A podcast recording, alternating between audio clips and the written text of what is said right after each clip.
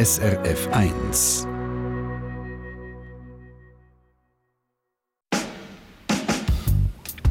SRF 1 Doppelpunkt. Beatrice, Hand aufs Herz. Wann war deine letzte Begegnung mit einem Polizisten, Polizistin? Gewesen? Ganz ehrlich, wenn es die letzte war, weiss ich nicht. Ich habe schon Begegnung in wilden Jugendjahren und jetzt als Autofahrerin halt auch eine Verkehrskontrolle. Und, und du selber, Monika?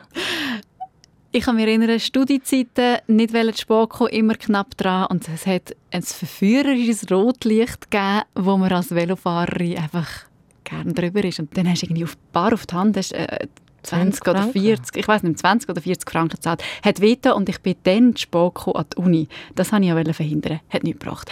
Und sie daheim, wann haben sie das letzte Mal mit der Polizei Kontakt gehabt? Ich kann Ihnen sagen, wenn es nächstes Mal ist, jetzt, und keine Sorge, ist nicht schlimm, auch Polizisten sind Menschen. Ich muss ehrlich sagen, dass wenn ich als Privatperson auch in eine Polizeikontrolle äh, reinkomme, dann schlägt mein Herz auch höher obwohl ich Polizist bin. Das ist der Polizist, den wir heute werden kennenlernen zusammen, unter anderem Namen. Wir sagen dem Reto. Und wir zwei hier, das sind Beatrice Gmünder, vis-à-vis von mir, eine Redaktorin, äh, mit dem Reto eine Nacht lang im Streifenwagen unterwegs gewesen und ihr Adrenalin gespürt. Genau, mhm. genau. Und ich, Monika Erni, die sich jetzt mit Ihnen darauf freut, zumindest im Kopf mit auf Streifen zu gehen und herauszufinden, was sind das eigentlich für Menschen, die Schweizer Polizisten und Polizistinnen kann mich erinnern an unsere Redaktionssitzung, Beatrice, vom Doppelpunkt. Äh, dort ist vorgekommen, wir haben Lust, hinter die Kulissen zu blicken, ein bisschen am, auch am Lack kratzen ähm, von dem grossen Wort Polizei. Hinter die Rollen anzublicken, den Menschen anzusehen. Und da kann ich mich auch erinnern, haben wir uns gefragt, also, macht das denn ein Polizist, eine Polizistin überhaupt? Ich meine, die, die haben irgendwo ein Bild auch zu wahren. Ähm, kann man da wirklich so fest hinter Kulissen gehen grübeln? Äh, wie hast du dich auf die Suche gemacht nach einem Polizist? Wie hast du jemanden gefunden? Also es ist nicht so, dass ich bei einer Kontrolle einen Polizei, einen Polizist, Polizistin angehauen habe, gibst mir gerade noch ein Interview. Das läuft wirklich über die Medienstelle. Hey, da würden wir gerne machen. Wir würden gerne ein Porträt machen von einem Polizist, Polizistin, ähm, um auch den Menschen kennenzulernen. Und die Medienstelle, die Polizei, ist natürlich daran interessiert, äh, mit einem guten Bild wegzukommen und haben auch dementsprechend äh, eine Person äh, gesucht, die das macht und mitmacht. Also, dann steigen wir jetzt auch hinten ein in das Polizeiauto, auf dem Beifahrersitz vorne mit Mikrofon Beatrice Gmünder und er mit den Waffen am Gurt links am Steuer. Der Mann ist 33. Aus Persönlichkeitsschutz wird er seinen richtigen Namen nicht öffentlich machen. Wir taufen den drum Reto. Aufgewachsen ist er im Kanton St. Gallen. Nach der Matura hat er seinem Umfeld gesagt, hey, ich wäre Polizist. Die waren überrascht. Äh, der Grund ist, ich bin der Erste, der zur Kantonspolizei gegangen ist. Ich komme nicht aus einer Polizeifamilie. Und die Ernüchterung war natürlich kurz da, weil die Erwartungen waren, dass vielleicht ein Studium könnte gemacht werden oder ein anderer Beruf eingeschlagen wird. Das hat aber mit elterlicher Fürsorge zu tun, weil man im ersten Moment denkt, dass der Sohn vielleicht nicht für diesen Beruf geeignet ist. Well? Weil nach Einschätzung, die ich immer wieder gehört habe, heisst ich sei ein sehr sensibler. Und dass das mit der Zeit kann schwierig werden kann aufgrund der Gefühle. Man erlebt relativ schwierige und emotionale Momente bei der Polizei, dass das irgendwann könnte zu viel werden und sind Sie sensibel? Ich bin sensibel. Ähm, ich erwarte das auch vom Polizist, dass er sensibel ist, weil das ist wichtig, äh, aufgrund von der Empathie, die es braucht, dass man die Arbeit richtig erfüllen kann. Ich bin aber überzeugt, dass die letzten Jahre mich menschlich so weitergebracht haben, dass ich muss sagen, ich bin ein anderer und meiner Meinung nach besserer Mensch geworden, seit ich bei der Polizei bin, als wenn ich vielleicht einen anderen Weg eingeschlagen habe. Wo sind Sie besser geworden? In meiner Art und Weise. Ich fühle mich, dass ich ruhiger geworden bin. Ich war in den jungen Jahren eher so ein kleiner Gispel. Ich habe das Gefühl, ich bin überleiter geworden. Ich sehe nicht hinter jeder Schwierigkeit gerade das größte Problem oder einen Weltuntergang, sondern schaue das sachlicher anschauen und bin lösungsorientierter geworden. Vor acht Jahren ist er dann vereidigt worden. Und seitdem geht es mit seiner Karriere bei der Kantonspolizei St. Gallen darauf. Er leitet in der Nähe von Wil einen Polizeiposten mit zehn Mann. Eine Nacht lang habe ich den Reto begleitet. Angefangen hat es ruhig.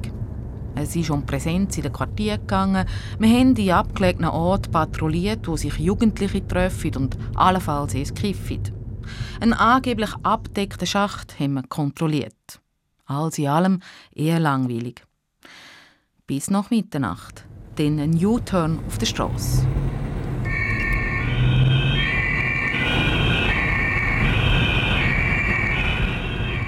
Nachbarn haben die Polizei angerufen, haben von einem Pärchen berichtet, das aufeinander los ist. Ein Messe wollen sie auch gesehen haben. Wo man dort ankommt, ist schon eine Patrouille vor Ort. Auf dem Platz ein aufgelöster Mann in Shorts, fluchend, heulend, eifersüchtig, weil er die Freundin mit einem anderen Mann verwünscht hat. Der Streit ist zwar laut, sie haben einander auch gepackt, aber ein Messe war nicht im Spiel. Niemand gefördert. Das haben beide später der Polizei auch ausgesagt. Unser Polizist Reto hat den Einsatz geleitet. Ruhig hat er mit allen Beteiligten geschwätzt. Der eifersüchtige Mann hat schnell oben runterfahren. Er ist auch einverstanden dass er nochmal zurück in die Wohnung der Freundin dürfen. Die Polizei hat ihn dann in seine Wohnung gefahren. Unter dem Strich, es ist einfach ein heftiger, lauter, sehr emotionaler Streit zwischen zwei Menschen. Eingefahren ist es mir aber trotzdem. Ich habe die Frau nicht gesehen und mir hat der Mann unheimlich leid tun, einfach weil er am Rand ist.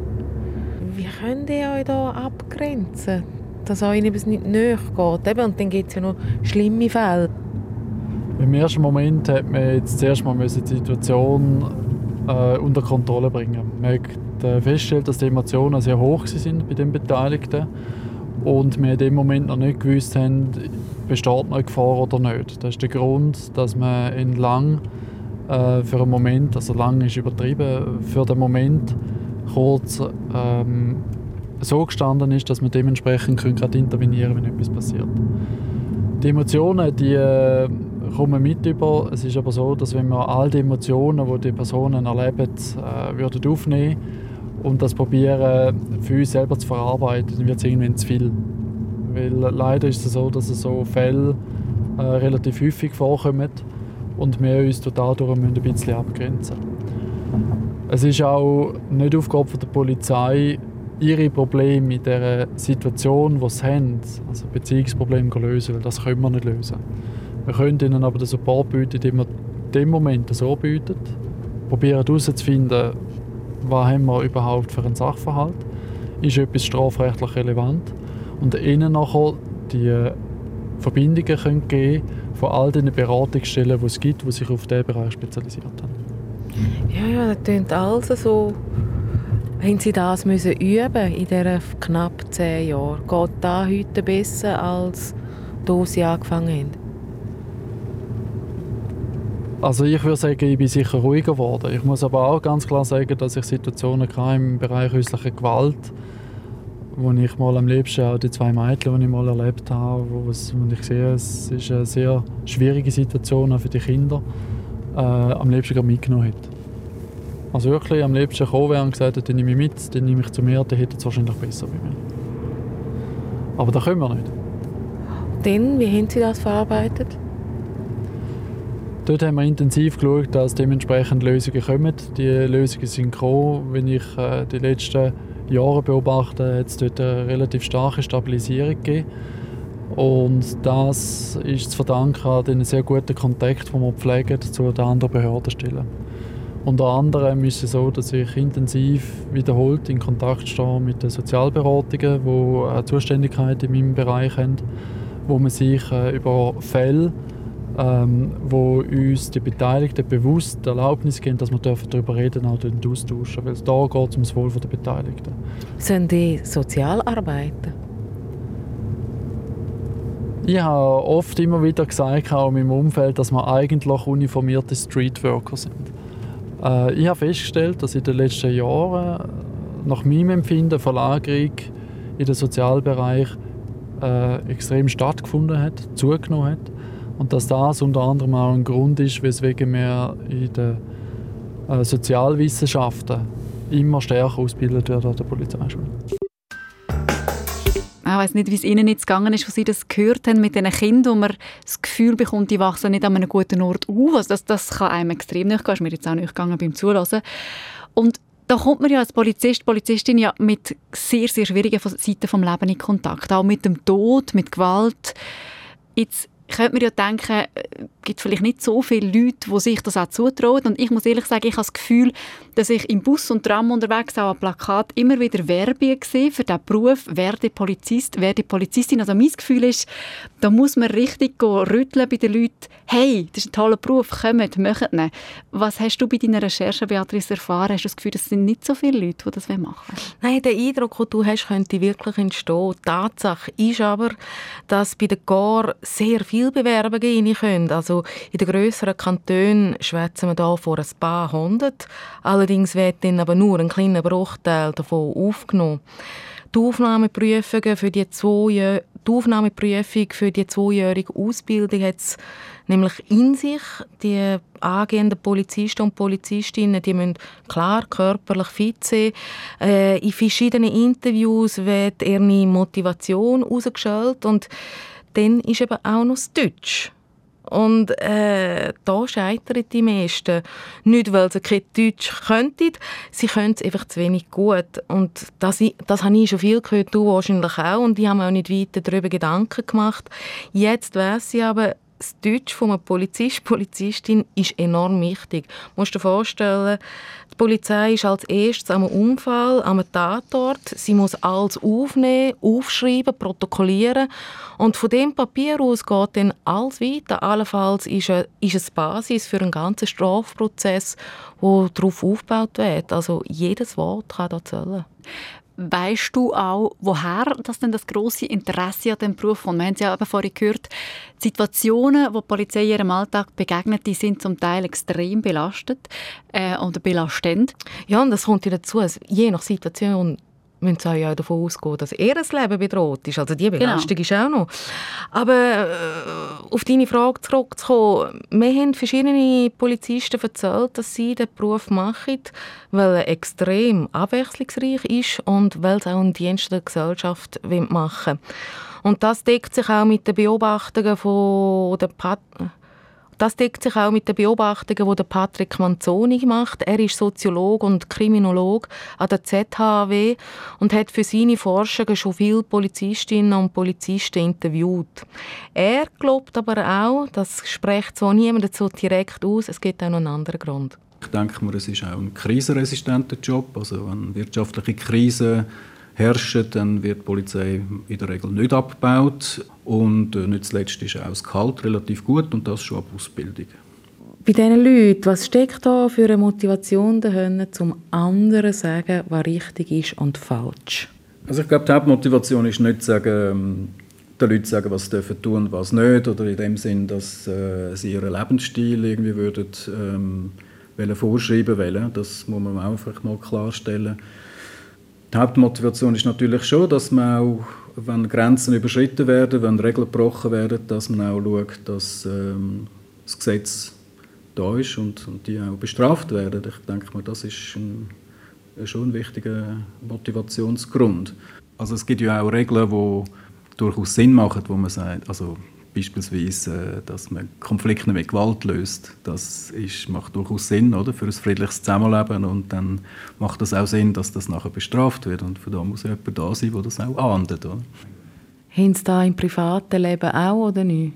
Ähm, also ich glaube, Polizisten können gut abschalten, wenn sie ähm, heimgehen, beziehungsweise nein, äh, je nachdem, was man erlebt, dann natürlich nicht. Aber äh, ich denke, sie sind ja auch normale Menschen, wie, wie wir alle auch. Äh, was allerdings ein bisschen ist, dass zum Beispiel Polizisten nicht gerne sagen, dass sie überhaupt bei der Polizei arbeiten gegenüber anderen, weil das kann auch so ein, bisschen ein Misstrauen beim Gegenüber erwecken, oder? Also man, das Gegenüber würde dann gerade sich eben kontrolliert fühlen.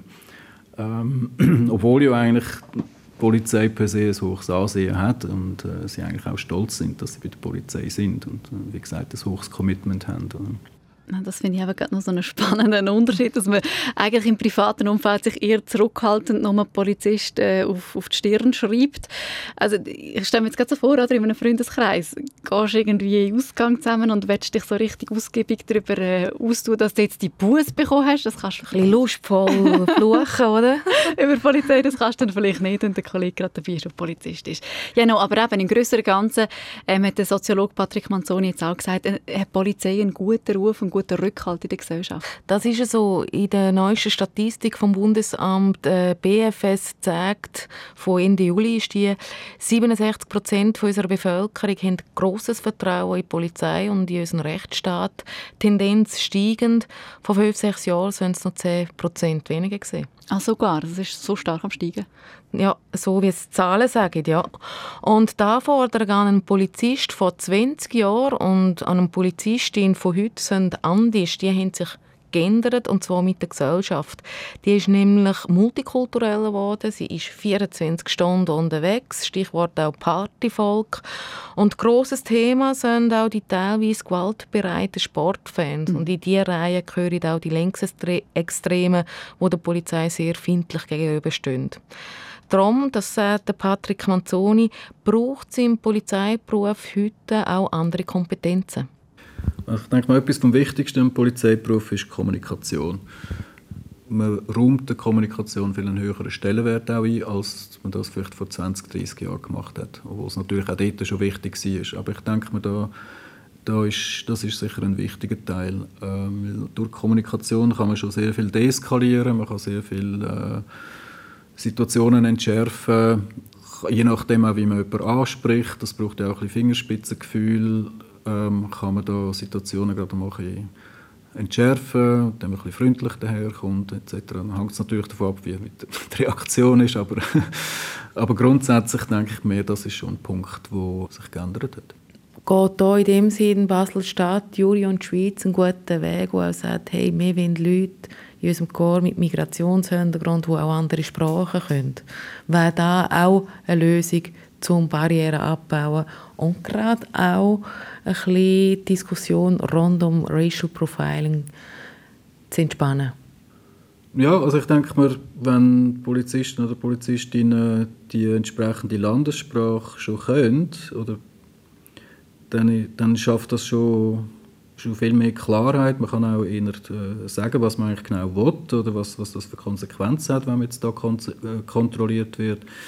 Wenn jemand zum Beispiel die Landessprache eben nicht kann, also, äh, wo kontrolliert wird, dann ist das natürlich schon mal nicht gut, um auch zu sagen, dass man jetzt jemanden nicht kontrolliert aufgrund von der Hautfarbe, sondern eben aufgrund von einem bestimmten Verdacht. Oder? Also insofern ja, könnte ich das auch unterschreiben. Das würde vermutlich etwas von dieser Dynamik oder von dieser schlechten Dynamik äh, wegnehmen. Ja.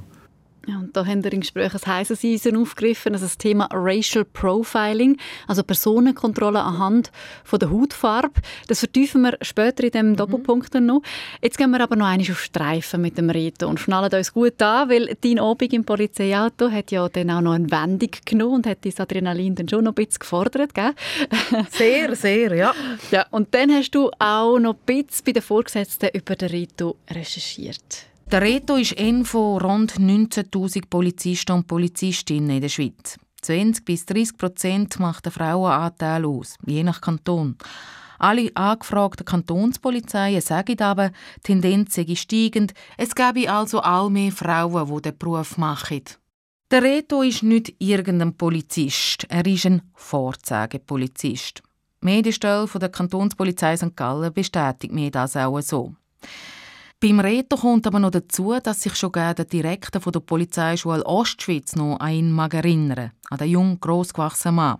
Und das sind doch schon mehr als acht Jahre seither. Da haben Sie den Best, Frau Gmünde, sagte Markus Kradolfen. Weil, er sei wahnsinnig reflektiert, haben eine Frage sein Handeln, seine Entscheid und das auch schon in der Schule mit Mitte 20. Wären alle so, sagt er und macht den Satz aber nicht fertig fährt aber weiter, dass im Unterricht eben die Reflexion, Psychologie, Ethik wichtig sind und in den letzten Jahren auch an Gewicht gewonnen haben. Ja, konkret ist, dass ähm, ich habe zum Beispiel in der Polizeischule sechs Lektionen Polizeipsychologie genossen. Das ist natürlich nichts, oder? Und heute hat man ähm, rund 50 Lektionen Polizeipsychologie. Also man hat auch in dem Bereich hinein, wie der Mensch handelt, wieso er so handelt, was gibt es für Werkzeuge, äh, wo ich als junger Polizist mir kann aneignen kann, um eine Situation zu bewältigen. Auch die ganze interkulturelle Bereich. Wir haben ein eigenes Lehrmittel gemacht in diesem Bereich, wo man halt einfach sieht, das, das ist nötig, dass man mehr weiß über andere Kulturen, mehr weiß über, über Gesellschaft, wie die Leute ticken und dann halt auch das richtige Handeln daraus ableitet sind gesagt, in den letzten Jahren haben Ethik, Psychologie, Kommunikation ein Gewicht gefunden im Unterricht. Gibt es aber auch so quasi ein Polizeigehen, wo man sich nicht kann aneignen durch den Unterricht, durch die Ausbildung, was es aber braucht? Schwierige Frage. Ähm, man sollte es eigentlich schon als Berufung sehen, weil es ist halt schon etwas sehr, sehr Spezielles, wenn man Polizistin und Polizist werden will. Warum?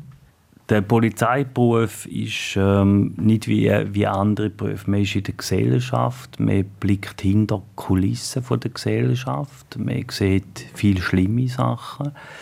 Ähm, man hat auch mit dem Tod zu tun. Man muss sich aber auch damit auseinandersetzen, dass man das Recht durchsetzen muss. Man muss sich mit betrunkenen Leuten umschlagen. Da ist man der Baumann. Und da braucht es doch ein dickes Fell, um, um das zu bewältigen. Jetzt ihre Schüler und Schülerinnen da sind zwischen 21 und 24. Kennen denn die das Leben schon genug, um wirklich außerhalb, wie Sie sagen, von der geschützten Anstalt draussen dem Leben begegnen? Nein, natürlich nicht. Das ist auch nicht der Anspruch, den wir hier an der Schule haben. Und so das richtige Polizeischaffen, da findet natürlich dann schon draußen statt, in der Polizei gehen, draußen auf der Straße. Wie geht ein 20-jähriger Mensch damit um, wenn er an eine Situation herläuft, wo enorme häusliche Gewalt stattfindet oder ein brutaler Verkehrsunfall, ohne dass er selber überhaupt das Leben schon kennt und schon voll im Leben steht. Also der andere Stelle jetzt an einem 20-Jährigen. Ja, da können wir sich jetzt die Frage stellen, ob es wirklich eine Frage vom Alter ist. Ich habe junge Frauen jetzt gerade in dem Lehrgang, die sind 20, die sind sehr reflektiert, ähm, sehr reif. Ich habe ähm, aber auch solche, die noch ein bisschen grün hinter den Ohren sind, das ist klar wie gesagt, es braucht, es braucht beides. Und letztlich, ähm, ja, das, wir, wir sagen immer in der Polizei, schon im Psychologieunterricht, die erste Leiche, die vergisst ich nicht. Die Frage ist dann, was man daraus macht oder wie man das verarbeitet tut, äh, was man für Vorgesetzte hat und darüber reden, wenn einem wirklich da äh, drum ist. Das ist halt eine Erfahrung, die dann jeder Polizist selber muss erleben. Und unsere Polizeikorps sind so weit aufgestellt, dass man auch wirklich Gefäße hat, um äh, das auch zu verarbeiten. Es braucht so summa summarum fünf Jahre nach der Polizeischule, bis man wirklich als Polizist in überall kann eingesetzt werden kann. Jetzt aber aktuell dass der brutale Tod von George Floyd. Ich will die Polizei in der Schweiz nicht vergleichen mit der Polizei in den USA, aber trotzdem nehme ich eh das Ereignis auch als Anlass, um euch selber zu fragen. Absolut, da ist ähm, leider äh, ein gutes Schulbeispiel, wie man es nicht macht.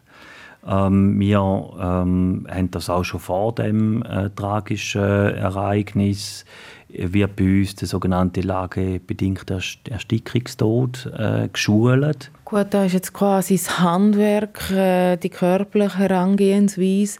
George Floyd kann man aber auch als Diskussion aufnehmen, um den eigenen Rassismus zu fragen. Ja, natürlich. Das ist wieder Teil natürlich vom Unterricht interkulturelle Kompetenz, Unterricht im Ethikbereich hinein. Ich selber stelle in meinem Unterricht keinen Rassismus fest. Jede andere Aussage hätte überrascht. Zurück im Streifenwagen mit dem Reto. Ich spreche ihn auf den George Floyd an. Hoffe auf Emotionen, auf die Frage, was ihm bei diesen Bildern in den Kopf sind. Für mich ist es ganz klar, dass ich äh, bei so Bildern sehe und glücklich bin, dass ich weiß, dass wir so etwas in der Schweiz nicht haben. Und dass ich weiß, dass es bei der Kantonspolizei St. Gallen nicht, dank der sehr guten und gezielten Ausbildung, die wir geniessen.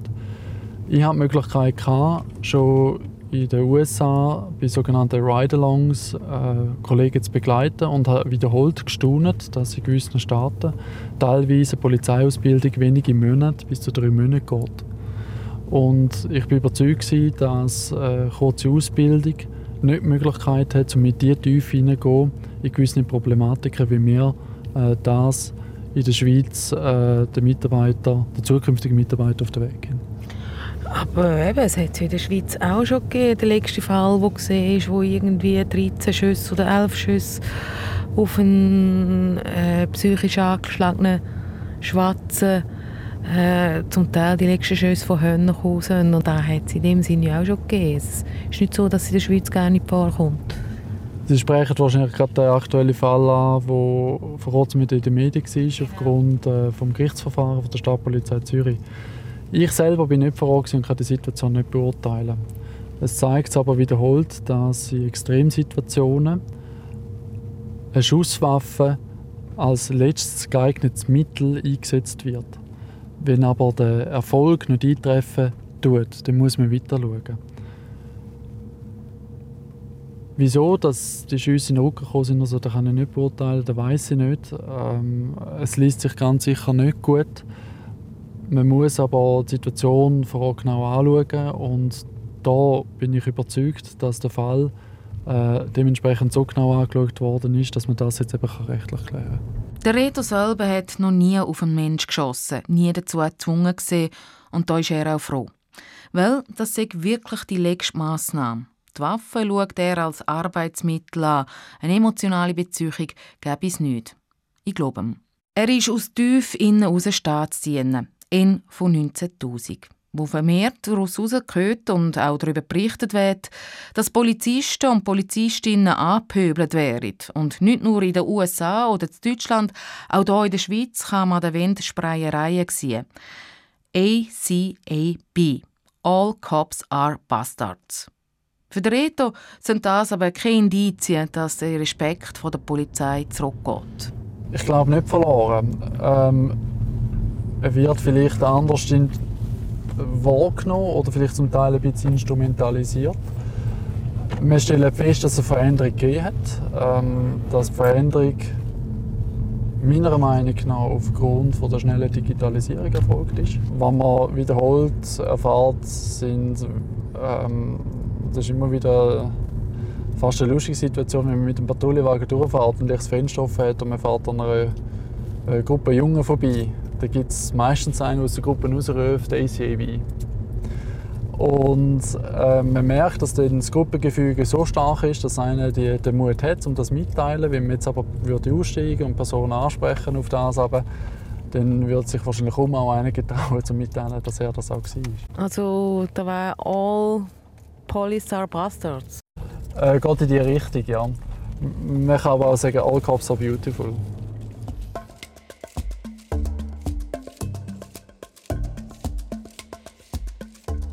Wie für viel ist Polizist für den Reto ein Bubentraum, den er sich erfüllt hat. Und es scheint ihnen nichts davon abzubringen. Und er hat schon viel gesehen. Bei einem Beziehungsdelikt ist eine Frau brutal und mit mehreren Messerstichen getötet worden. Vergewaltigungen hätte müssen bearbeiten, häusliche Gewalt angetroffen, Verkehrsunfälle. Wir haben es bis jetzt schon gehört, der Reto ist ein nüchterner Mensch, reflektiert. Und es ist eher ein Erlebnis aus seiner Jugend, wo ihn auf das vorbereitet hat. Ganz am Anfang vom Abend, noch im Büro vom Polizeiposten, hat er mehr von seinem Schlüsselerlebnis erzählt. Ich habe das erlebt in meinen Jahren, als ich noch in der Kantonsschule war. Ich bin dort an ein sehr tragisches Ereignis geraten, dort noch als kind, äh, Hilfs- und Kinderskilehrer, wo es um eine Lawinenrettung gegangen in dem Verlauf dieser Lawinenrettung sind zwei Personen verstorben, wo ich bei der einen Person aktiv mitgeholfen habe, um sie probieren zu reanimieren, wo dann erfolgreich war und sie dann trotzdem verstorben ist und ich allein bei dieser Person zurückgeblieben bin, dass ich das Erlebnis bis heute äh, bei mir trage und wir mussten damit auseinandersetzen. Und dass das ein Erlebnis war, das so nah an mich angegangen ist, dass die anderen Ereignisse, die man erlebt im polizeilichen Alltag, ähm, so wie von dem beschützt werden. Es gibt so wie eine Hülle um einen rundherum und es prallt auf die Hülle ein, aber es prallt auf die Hülle ein und prallt wieder ab und kann sich nicht äh, dort durchbrechen. Sie haben ja erste Hilfe geleistet dort, aber die Person ist gestorben. Sind da Schuldgefühle gesehen oder wieso ist das so tief hier? Als 17-Jähriger erwartet man nicht gerade, dass man in einem Lawinenniedergang eingesetzt wird und aktiv bei Hands-Only-Massage, also Reanimation, ähm, an der vordersten Front ist, Kontakte auch hat mit den Beteiligten. Das ist eine Situation, wo man völlig unvorbereitet auf das äh, hineingeworfen worden ist. Und das ist der Punkt, wo es sehr schwierig gemacht hat, weil durch die Situation als Junge man auch in Kontakt hat mit der Person, die verstorben ist und zuerst mal erlebt hat, wie Nebert in Anwesenheit von jemandem verstirbt. Und das ist sehr speziell und sehr prägend. Also traumatisch, wie sind Sie damit umgegangen? Haben Sie überhaupt damit umgehen Im ersten Moment ist es als Junge, ja, Bursch kann man nicht sagen, aber es ist als Teenager sehr schwierig, ähm, man zieht sich zurück, das habe ich bei mir auch stark gefunden. Ich habe die typischen und üblichen Reaktionen gezeigt, die es eben in den Lehrmitteln gibt. Wo, Zum Beispiel? Ähm, ich habe nicht mehr gut geschlafen, ich habe Albträume, gehabt, ich habe angefangen nicht mehr gut zu essen, die Leistungen in der Schule sind äh, zurückgegangen, ich habe äh, nicht mehr Lust gehabt zum Lernen, ich habe keine Lust mehr gehabt, zum äh, weiterkommen. Ich war dort äh, im Moment lang planlos gewesen. Man fährt sich äh, gewisse Gedanken an machen. Man ist in Gedanken bei einem Fall, wo man noch nicht so abgeschlossen hat. Man kennt die Person, wo man einem jedes Mal in der Wintersaison auf der Piste begegnet, wo einem die Schuld gibt an dem Tod, ähm, wo man als Helfer beteiligt war, wo es sehr schwierig ist, damit umzugehen. Aber Sie haben auch Unterstützung bekommen von den Eltern, um das zu verarbeiten? Korrekt, ja. Und da bin ich sehr froh und dankbar gewesen. Nicht nur durch die Eltern, sondern sei es von Seiten der Kantonsschule, wie aber auch durch die spezialisierten Seiten, wo man am Anfang nicht in der Art und Weise kann annehmen weil man nicht weiß, was sie wollen, weil man in dem Moment will bewusst traurig sein. Es ist manchmal eben auch in der Pubertät so, man will bewusst etwas anderes machen wo aber dann geholfen hat und äh, mir gezeigt hat, äh, dass es Möglichkeiten gibt, wie man sachgemäß und eben sachlich und nicht emotional mit etwas umgehen kann. Darum setzen Sie sich auch ein für den psychologischen Dienst. Da finden Sie wichtig, dass da immer ein Chor angeboten wird und vor allem auch in Anspruch genommen wird. Das ist sehr, sehr wichtig, weil nur jemand, der darüber spricht, weiß man, wie es ihm geht schwierig ist, wenn eben nicht darüber redet, weiß man nicht, wie es ihm geht und kann es sehr schlecht abschätzen, ähm, wenn es vielleicht mal der Moment kommt, wo es eben zu viel ist. Aber eben, Sie sind jetzt äh, rund 30, äh, eine Generation, die schon ringen umgeht mit psychologischen Diensten und Angeboten. Aber es gibt auch 50-, 60-jährige Polizisten und Polizistinnen, die vielleicht auch sagen, da braucht es nicht. Das ist ja so. Es gelingt uns aber wiederholt, auch diesen Kollegen auf eine sehr gute, strukturierte Art und Weise äh, aufzuzeigen, dass die Möglichkeiten bestehen. Und ich habe wiederholt erlebt, dass manchmal eine abwehrende Haltung ist. Und in dieser abwehrenden Haltung wir am Schluss gleich staunen, dass vielleicht eine Stunde oder zwei Stunden Gespräch daraus entstanden ist. Und vielleicht nur das Gespräch darüber, dass es uns vielleicht nicht bringt, also nicht braucht und nichts bringt, vielleicht eben gleich etwas gebraucht hat. Eine Nacht lang habe ich den Polizist Reto kennenlernen. Ich weiss nicht, ist mir der Blick auch hinter die Uniform und der Name gelungen. Aber noch eine letzte Frage. Heißt ein Vorzeigepolizist ein unfehlbarer Polizist? Ich mache auch Fehler. Was für Ich mache täglich Fehler. Das als Führungsperson. Wo ist Ihre grösste Fehlerquelle? Das ist schwierig zu sagen. Ähm, es sind Flüchtigkeitsfehler. Ich bin zum Glück froh, dass ich noch nie einen Fehler gemacht habe, jemand zu Schaden gekommen ist. Das ist mir sehr wichtig, weil sonst mein Bild über mich selber ähm, so trübt wäre, dass ich mir ernsthaft überlegen müsste, ob ich noch geeignet bin für den Beruf. Aber Fehler können sein im Bereich, äh, sei es in der Rapportkontrolle, wenn man für einen kurzen Moment gerade äh, nicht mehr weiß, wie es jetzt in dem speziellen Fall mit dem Verfügungswesen aussieht und das muss man nachschauen oder vielleicht mal einen Fehler macht, dass er den Stell, Fall Stellkurz ähm, würde verfügen. Aber wie gesagt, das sind so kleine Sachen. Aber gibt es nicht Sachen, wo Sie denken, oh Mann, lehnst du es denn nie? Ähm, nein, weil äh, dann habe ich ein Problem mit meiner, äh, wie sagt man, mit, mit, dem Umgang mit den eigenen Fehlern, die ich mache. Also ich brauche auch äh, eine gute Selbstreflexion und was mein Ziel ist, dass ich den gleichen Fehler nicht zweimal mache. Sie sind sehr ehrgeizig. Das bin ich.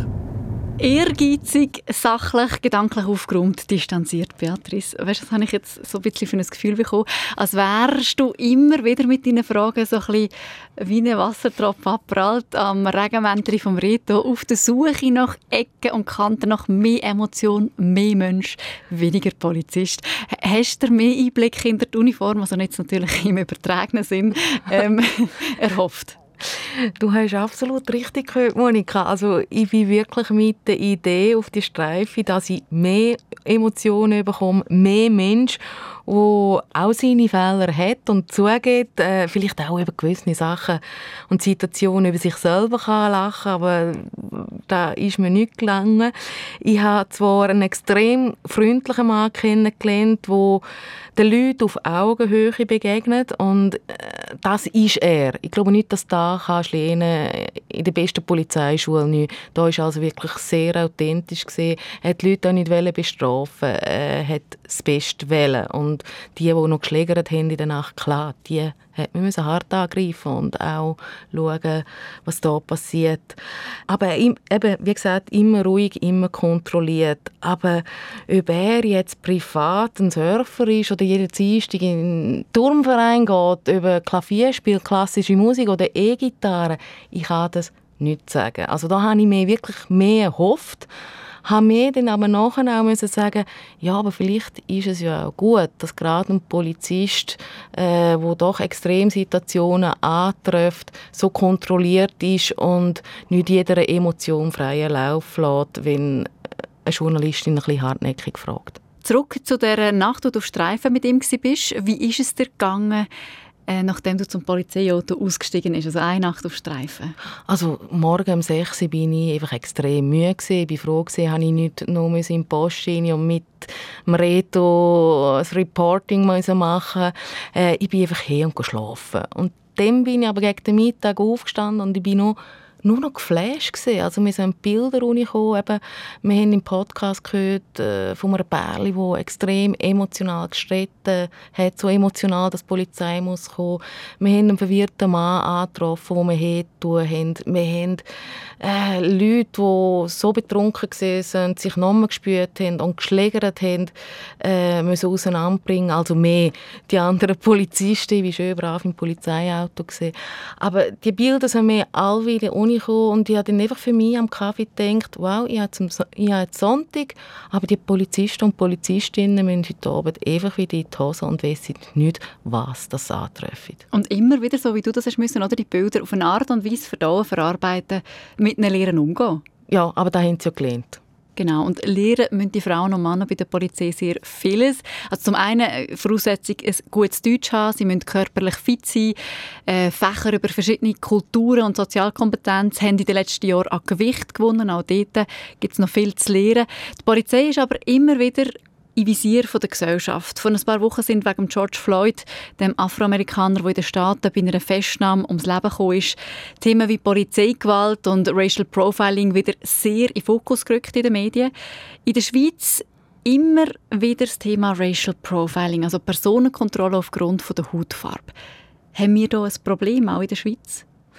Das ist schwierig zu sagen. Äh, wenn du die Organisation Allianz gegen Racial Profiling fragst, ja, weil sie haben viele Leute mit dunkler Hautfarbe äh, interviewt und die haben ausgesagt, hey, ich wäre grundlos kontrolliert von der Polizei und teilweise dann auch noch schlecht behandelt. Aber wenn du dann bei der Polizei fragst, heisst nein, das Problem haben wir nicht. Schließlich wären Polizisten und Polizistinnen auf das sensibilisiert und auch geschult. Also wir haben hier Aussage gegen Aussage und keine Daten. Also ausser die Stadtpolizei Zürich, die hat ein sogenanntes Quitting-System eingeführt. Das heisst, jeder Polizist, Polizistin muss protokollieren, wieso das nicht kontrolliert, wo und was für Verdachtspunkte das gesehen sind für für, für, die Kontrolle. Und so wären die Daten geschaffen, wo man dann auch auswerten kann. Und haben eine vorgehaltene Hand, habe ich bei meiner Recherche auch gehört, hey, Racial Profiling findet statt, aber eben beweisen kann man es nicht. Und der Soziologe und Kriminologe Patrick Manzoni sagt auch, Racial Profiling ist ein Problem, aber nicht ein systematisches allein auf die Hautfarbe, das dürfte sehr selten sein. Ähm, was das Problem ist, ist beispielsweise, wenn äh, dunkelhäutige Menschen in Gebieten sich bewegen, wo beispielsweise als Drogenumschlagplatz bekannt sind, wo eben auch durch dunkelhäutige Leute betrieben wird, dann kann es natürlich sein, dass die dort häufiger kontrolliert werden. Auf von, von, von, von, ihrer Hautfarbe. Oder? Und das ist natürlich das Problem für die Betroffenen. Das ist natürlich, und das ist nicht nur für die Betroffenen das Problem natürlich auch, ähm, also vor allem natürlich auch für die Betroffenen, weil das ist natürlich sehr erniedrigend auch. Ähm, das kann auch sehr belastend sein für die Opfer, in Anführungs- und Schlusszeichen, von diesen Kontrollen. Das ist wirklich ein, Grundproblem, das man müsste angehen müsste. Wie könnte man das ähm, angehen? Quitting-System, also jede Kontrolle protokollieren? Also ich finde die Art von Quitting-System per se eigentlich noch eine gute Idee, weil man, also die Polizei muss tatsächlich einen konkreten Verdacht äh, äußern und festhalten so dass wenn sie jetzt halt Anwohner sind und unbescholten sind in dem Gebiet, dass sie das könnten sagen, äh, Sie, sie schon vor zwei oder ich bin vor zwei Stunden schon kontrolliert worden. Das Problem ist dann natürlich umgekehrt, dass die Drogenhändler ähm, natürlich dann nicht die, dass die Quittung könnten missbrauchen und zum sagen, ja, schauen Sie, ich bin schon zweimal kontrolliert worden, Sie dürfen mich jetzt nicht mehr kontrollieren. Das ist, wie gesagt, das ist ein bisschen die Schwierigkeit da bei dem System, oder? Aber per se finde ich das eigentlich nicht so eine schlechte Lösung. Und natürlich, äh, primär geht es natürlich darum, die Beamten zu schulen, wie man Kontrollen macht, wo man überhaupt Kontrollen darf machen und das wird teilweise auch schon gemacht. Also ich weiß jetzt nur die Stadtpolizei Zürich beispielsweise hat klare Richtlinien aufgestellt, äh, wenn man darf kontrollieren und wenn nicht und dass das sicher nicht allein auf der Hautfarbe darf vorgenommen werden. Ich habe schon gehört, auch aus einem Polizeikreis, also früher oder später als Polizist wärst Rassist. Ja, das, das hat etwas. Also, ich glaube, es gibt auch Studien, die zeigen, dass äh, Polizisten und Polizistinnen leicht höhere äh, Werte auf so Fragebogenskalen haben. Äh, das liegt wohl daran, dass sie halt auch mit einer Negativauswahl an ausländischer äh, oder fremdländischer ähm, Bevölkerung zu tun haben, die sich halt eben nicht an die Regeln halten, wo, wo, de, wo der Eindruck weckt und dann generalisiert man halt. Und ich glaube, da ist, äh, wie bei jedem Mensch, äh, muss sich da in Acht nehmen, dass man nicht aufgrund von einzelnen negativen Erfahrungen halt auf die gesamte Bevölkerungsgruppe schließt. Ja, Sie sagen ja, jeder Mensch, da haben Sie recht, aber nicht jeder Mensch vertritt das Gesetz. Wie kann ein Polizist, Polizistin, wo jeder muss gleich behandeln dem entgegenwirken? Also jeder muss persönlich für sich eben mal sich hinterfragen, äh, dass man das einerseits nicht kann auf die gesamte Bevölkerungsgruppe übertragen kann das andere ist natürlich auch, dass man das intern thematisiert, diskutiert, so viel durchgeht, ähm, dass nicht solche Vorurteile äh, entstehen können. Aber wie gesagt, das ist schwierig. Gewisse, in gewissen Gebieten gibt es halt tatsächlich äh, ist ein Haufen oder ist ein, ein, ein überproportionaler Anteil von der Bevölkerung äh, dort halt eben äh, kriminell oder durch irgendwelche äh, Regelverstöße fällt der auf und das ist letztlich schon auch schwierig, um das wirklich können, äh, verhindern. Aber eben Gesprächskultur, Diskussionsbereitschaft, äh, Eigenreflexion über das Verhalten, Nachbesprechungen von Einsätzen, das passiert ja dann auch schon. Die Nachbesprechungen und Aufarbeitungen laufen aber in allen Kurs anders. Das Thema ist so sensibel und immer wieder in den Medien. Wie fest werden denn die angehenden Männer und Frauen von der Polizei auf das auch geschult? Wir haben es im Podcast gehört, äh, zum Schulstoff gehört Ethik und es wird viel über andere Kulturen gelernt. Bei der Polizeischule Ostschweiz zum Beispiel besuchen die angehenden Polizistinnen und Polizisten auch eine Moschee und treffen den Imam für einen Austausch, also dass man auch Vorurteile überwinden und Fragen. Ähm, ich habe mich dann aber gleich gefragt, wie fest das auch schon bei der Rekrutierung Thema ist. Also wie fest die künftigen Polizisten und Polizistinnen auf ihre politische Haltung abgeklopft werden. Und richtig konkret hat aber Kim Ernst nicht werden. Sie ist bei der Kantonspolizei Basel-Stadt verantwortlich für die Rekrutierung. Wir haben ein mehrstufiges Aufnahmeverfahren. In dem Aufnahmeverfahren werden natürlich auch die Werte der Kantonspolizei, aber auch die Werte von unserer Gesellschaft abgeholt, zum Beispiel Gesetzmäßigkeit, Demokratie und Rechtsstaatlichkeit. Es ist wichtig, dass ein Bewerber und eine Bewerberin diese Werte vertritt. Ob jetzt oder was jetzt jemand für privat für eine politische Haltung hat, wird nicht explizit erfragt. Wichtig ist, dass bei der Berufsausübung der Beruf nach polizeilichem Auftrag ausgeführt wird, unabhängig von einer privaten politischen Haltung. Aber jetzt gerade im Januar vor einem Jahr hat, äh, ist ein Polizist von der Baselstädter Kantonspolizei verurteilt worden wegen Rassenkriminierung. Es wird Mitte Juli schafft auch nochmal als Polizist in vorne schon in den Innendienst geholt. Ist der euch einfach entglitten? Ich bin hier als Ressortleiterin Rekrutierung und ich tue nicht Personalfall besprechen. Aber eben, es ist mehr die Frage, wie beobachtet man auch die Entwicklung von einer Polizist, Polizistin? Grundsätzlich ist es so, dass vom Tag 1, wo die Leute die Ausbildung anfangen, gehen sie ja zuerst einmal äh, ein Jahr nach Hitzkirch. Also jetzt von Basel aus gehen sie nach Hitzkirch an die interkantonale Polizeischule. Dort werden ihnen neben den polizeilichen Fertigkeiten wie zum Beispiel Personenkontrolle natürlich auch Fächer wie Menschenrecht und Ethik Psychologie, vor allem mit Themen wie Vorurteile, Stereotypen und Diskriminierung, aber auch inter interkulturelle Kompetenzen vermittelt. Die Vermittlung, die Schulung, die hört nicht auf nach, nach Hitzkirch. Die wird äh, ein Mitarbeiter, Mitarbeiterin von der Kantonspolizei Basel-Stadt ein Berufsleben lang begleiten an diversen internen Weiterbildungen, Workshops, Kaderschulungen. Dort werden immer wieder solche brisante Themen, auch Vorurteile, Diskriminierungsthemen aufgegriffen und unsere Mitarbeitenden geschult und sensibilisiert. Basel-Stadt wie auch Schweiz und Jura sind die einzigen drei Kantone in der Schweiz, wo auch äh, Ausländer und Ausländerinnen einstellt mit der Niederlassungsbewilligung C, also das können Sekundos sein, die in der Schweiz geboren sind und äh, da das ganze Leben sind. Andere Kantone tun sich mit dem Schritt schwer. Äh, die Voraussetzung ist Schweizer Pass. Warum bei euch nicht? Wir sind der Meinung, dass ähm, die Polizei die Gesellschaft abbilden sollte. Und mit dem Vorsatz haben wir bis jetzt äh, auch immer positive Erfahrungen gemacht.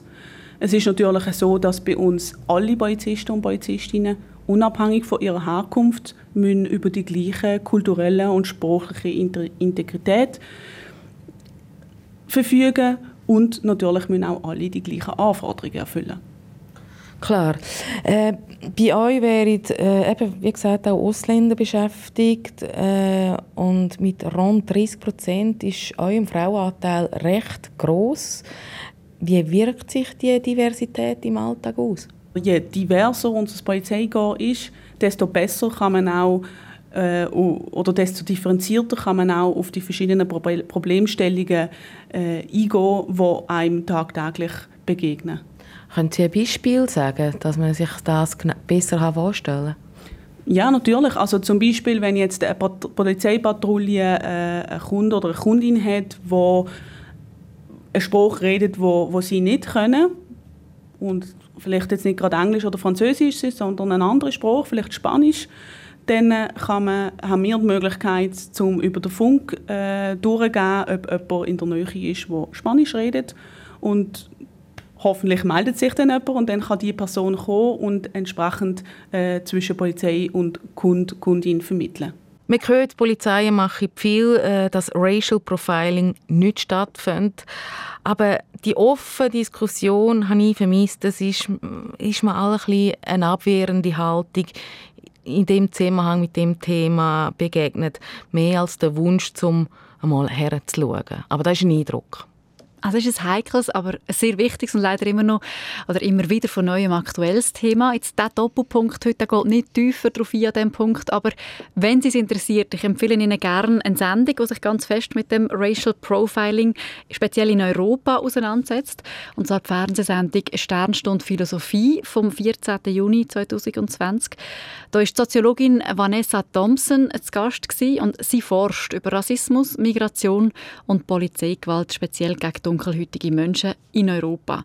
Und sie zeigt dann also die Vielschichtigkeit von dem Thema auf und wird dann auch gefragt, was sie denn vorschlägt zur Überwindung von dem Problem. Spannende Sendung findet sie auf srf1.ch-sendungen und dort einfach eine Sternstunde Philosophie eingeben. 14. Juni ist das gelaufen. So, und zurück hierher in Doppelpunkt. Wir gehen in die Endschlaufe, Beatrice. Du hast ja herausfinden, wer bei uns in der Schweiz warum zur Polizei geht. Und nach all diesen Recherchen kannst zusammenfassend sagen, wer ist jetzt der Schweizer Polizist, die Schweizer Polizistin? Jein. Ich glaube, es sind stolze Staatsdiener mit einem hohen Ehrenkodex. Aber wie vielfältig der Beruf ist, so vielfältig sind auch die Leute, die den ausüben. Es gibt auch Polizistinnen und Polizisten, die schwarz-weiß denken. Also da hast du nicht ich so gesagt, sondern auch in dieser Nacht haben wir über das diskutiert. Also Polizisten, die keine Grauzone kennen. Sprich, je nach Ereignis dann auch mal fünf könnte gerade sehen lassen. Und das sage ich eben auch die, die dazu führen, dass man der Polizei nicht all wohlwollend gegenübersteht. Und das hat man eben der Mediensprecher von Cora so gesagt und auch der Reto hat es nicht dementiert. Wer steckt hinter der Polizeiuniform? Das war die Sendung Doppelpunkt von der Beatrice Gmünder. Ich bin Monika Erni. Schön, dass Sie dabei waren. SRF 1 Doppelpunkt.